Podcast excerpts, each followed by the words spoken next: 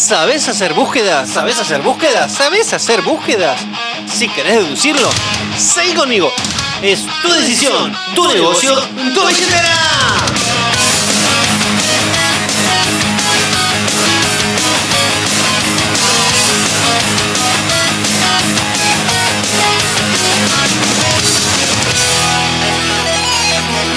¡Hola, centenarios! Aquí estamos juntos nuevamente con la idea de darte herramientas para que mejores como agente inmobiliario y consecuentemente sí, ganes más plata, más dinero, más lana, más pesos, más dólares, más yenes, más pepitas de oro en la moneda que te guste. Porque tu progreso como agente es directamente proporcional al progreso de tus ingresos. Y como siempre te pido, por favor compartir esto a quien creas que le encuentre valor. Y por favor, por favor, por favor, seguí enviándome referidos. O empezá a mandarme. Que sean buenos perfiles, que se postulen para sumarse a nuestro equipo. Y vamos de una a búsquedas. Quiero empezar dándote algunos datos.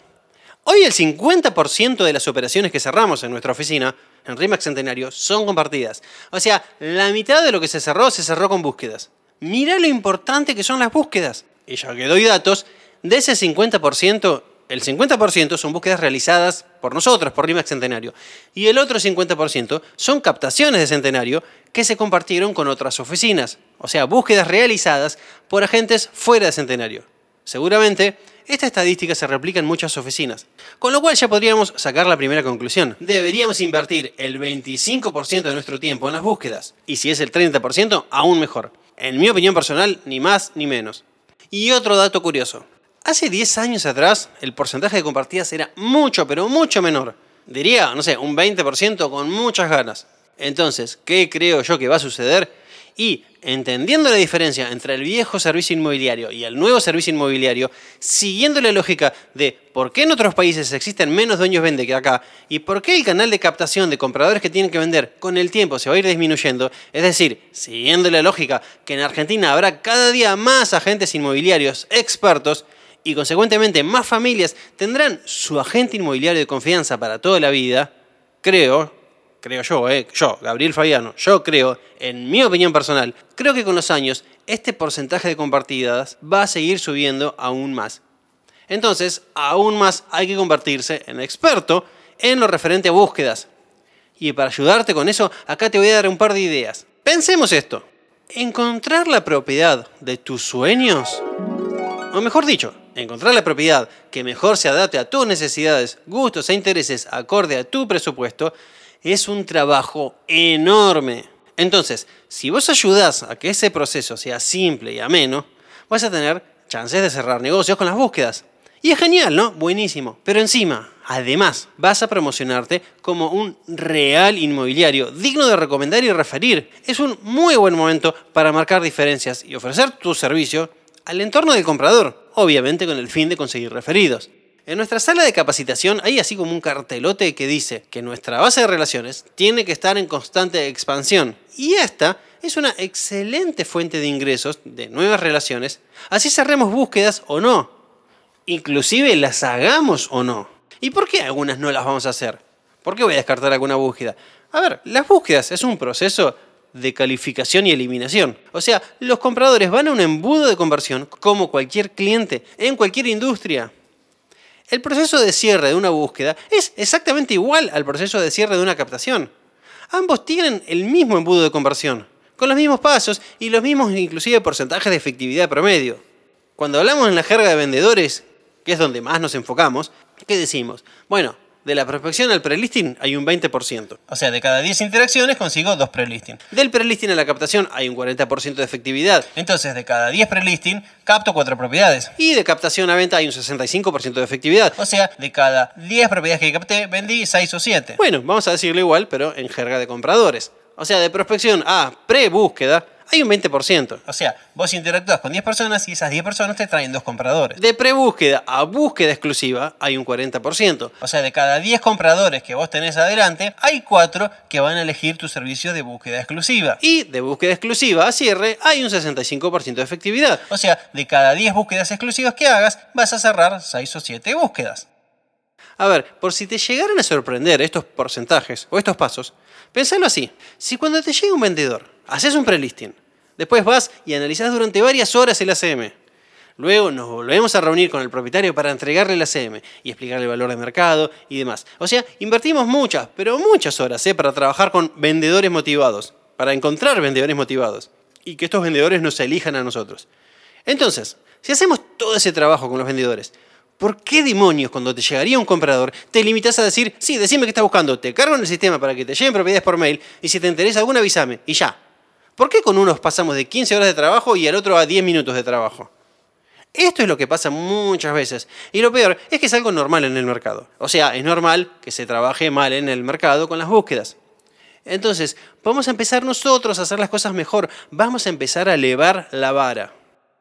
Una búsqueda efectiva es aquella en la que realizas previamente un trabajo de indagación y de generación de vínculos. Si realmente conversás con los compradores, preguntando qué están buscando, en qué barrios, qué características, qué intereses, bueno, y demás, ¿no? Lo que surja, en principio vamos a poder determinar si la búsqueda es real o si están buscando un imposible. Si es el caso del imposible, sería una muy buena manera de ayudar al comprador a setear sus expectativas acorde al presupuesto que cuentan. Además, la búsqueda que hagas tiene que estar muy bien calificada. ¿Y por qué antes te dije es un proceso de calificación y luego eliminación?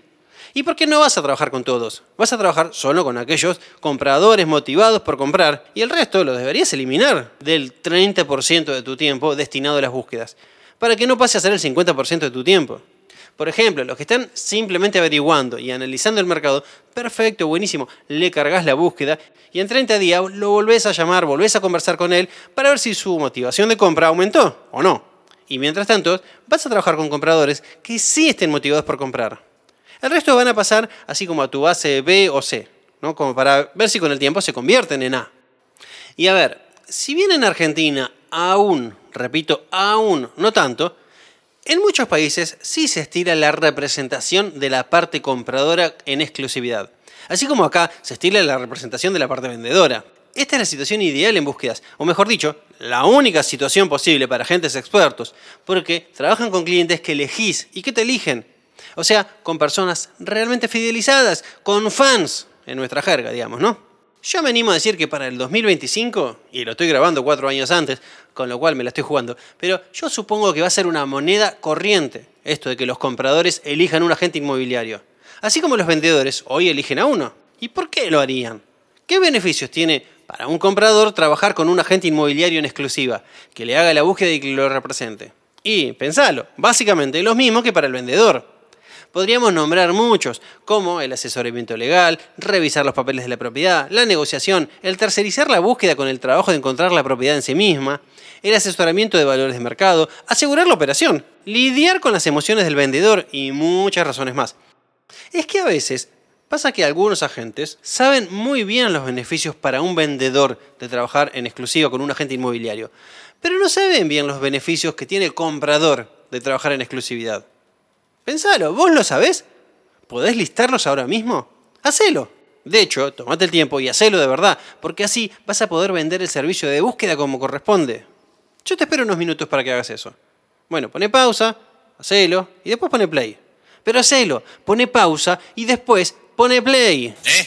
De la flechita para allá. El 2% de honorarios mínimos, dentro o fuera del 4% del colega, es un gran negocio para el comprador. ¿Por qué? Primero puede estar dentro del 4%, entonces le sale gratis. Y si no está dentro de ese 4%, porque esto va a depender del colega, ¿no? Le sigue conviniendo porque la gente va a negociar exclusivamente para el comprador. Y con herramientas de negociación va a obtener, o se va a ahorrar, mucho más que un 2%. Ahora, sabiendo que a un comprador le conviene trabajar en exclusividad con un agente, gracias a la información de la lista de beneficios para el comprador que hiciste recién. Vos como agente, ¿le decís que sí a cualquier comprador? Obvio que no. Obvio que no. Eso sería como decirle que sí a cualquier vendedor que quiere publicar una propiedad fuera de valor de mercado. Le decimos que no. Bueno, entonces a algunos compradores también le decimos que no. Entonces, prospectás hasta tener muchos compradores para elegir. Y luego elegís un comprador. Filtrás por ticket, por motivación, por logística, por vínculo, por las razones que quieras. Y luego elegís con quién trabajar. O sea, vos tenés que hacer un real prelisting del comprador y preguntarte, ¿está motivado por comprar? ¿Está ubicado en presupuesto y expectativas? ¿Revisa las propiedades que le mandás? ¿Te dio todos sus datos? ¿Está motivado por verlas o te pone cualquier cosa en su agenda delante de las visitas? ¿Aprecia tu trabajo? Llegado el caso, ¿actúa? ¿Está dispuesto a reservar? Es decir, ¿es realmente un comprador? Y los compradores tienen que ir a tu base como cualquier vendedor. Y vos tenés que escuchar a tus compradores. Tenés que escuchar con tus oídos, con tus ojos, con el feedback, con sus acciones, con toda la información que dispongas. Podés tener 89 compradores dando vueltas, pero sabés que solo dos van a comprar este mes. Bueno, con esos dos son los que tenés que trabajar cerca y fuerte. El resto los pones en tu sistema de interacciones, los llamás, le mandás tarjetones, etcétera, lo que sea. Porque sabés que aún le falta así como un golpe de horno para que compren.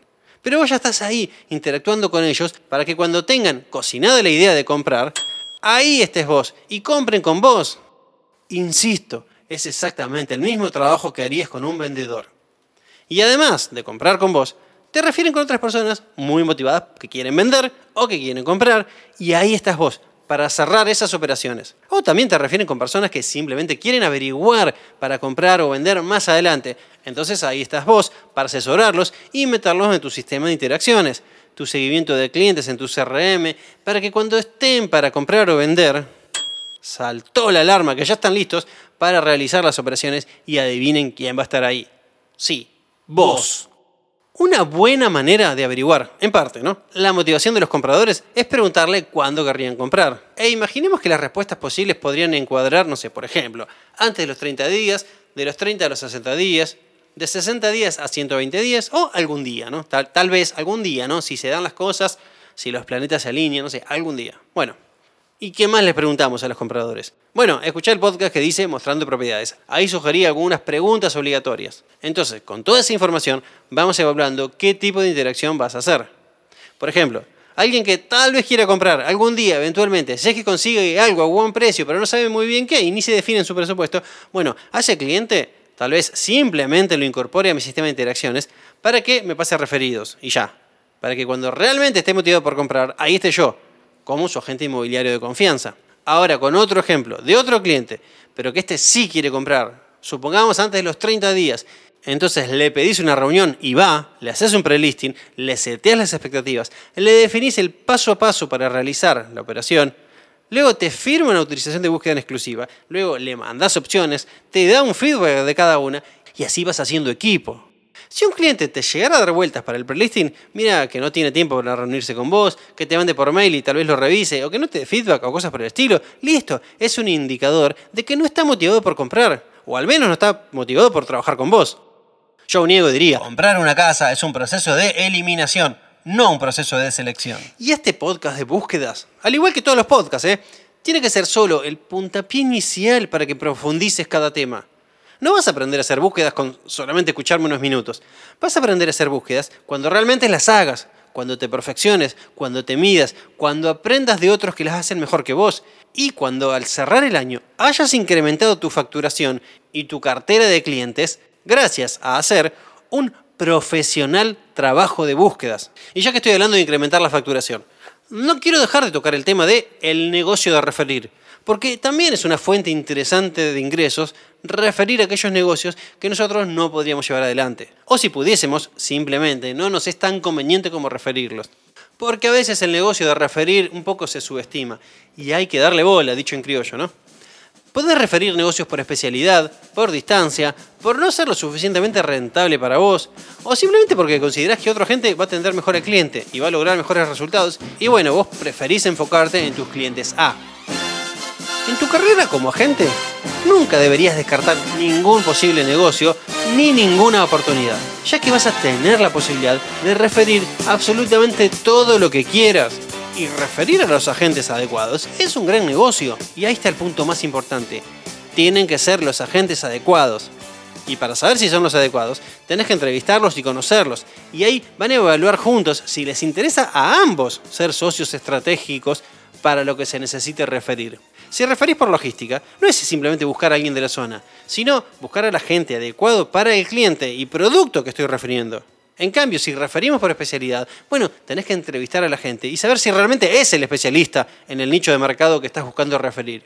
Y si vos estás en una exitosa instancia en el cual no tenés tiempo para atender a todos los clientes que te llegan, podés referir el resto a otros agentes adecuados, es decir, a los comprometidos a dar un servicio de excelencia. Cuando referís por esta razón, tenés que focalizarte en lo que vas a ganar al hacerlo y no en lo que dejarías de ganar si lo haces vos mismo el trabajo. O sea, analizar el lucro cesante y el costo de oportunidad, porque todo lo que hagas tiene un costo de oportunidad. Cuando comercializas un alquiler, cosa que no deberías hacer, no estás prospectando para captar propiedades de 100 mil dólares. Cuando comercializas una propiedad de 100 mil dólares, no estás prospectando para captar propiedades de medio millón. Y así, inventate miles de ejemplos de costo de oportunidad. El punto es que tengas claro cuál es tu objetivo, cuál es tu punto de llegada, cuál es tu objetivo SMART anual. Y que todo negocio que vaya en dirección contraria a ese punto de llegada, a ese objetivo que vos mismo te propusiste, lo refieras, porque el costo de oportunidad es más alto que la ganancia que te va a dejar en sí mismo. Sí, lo haces vos.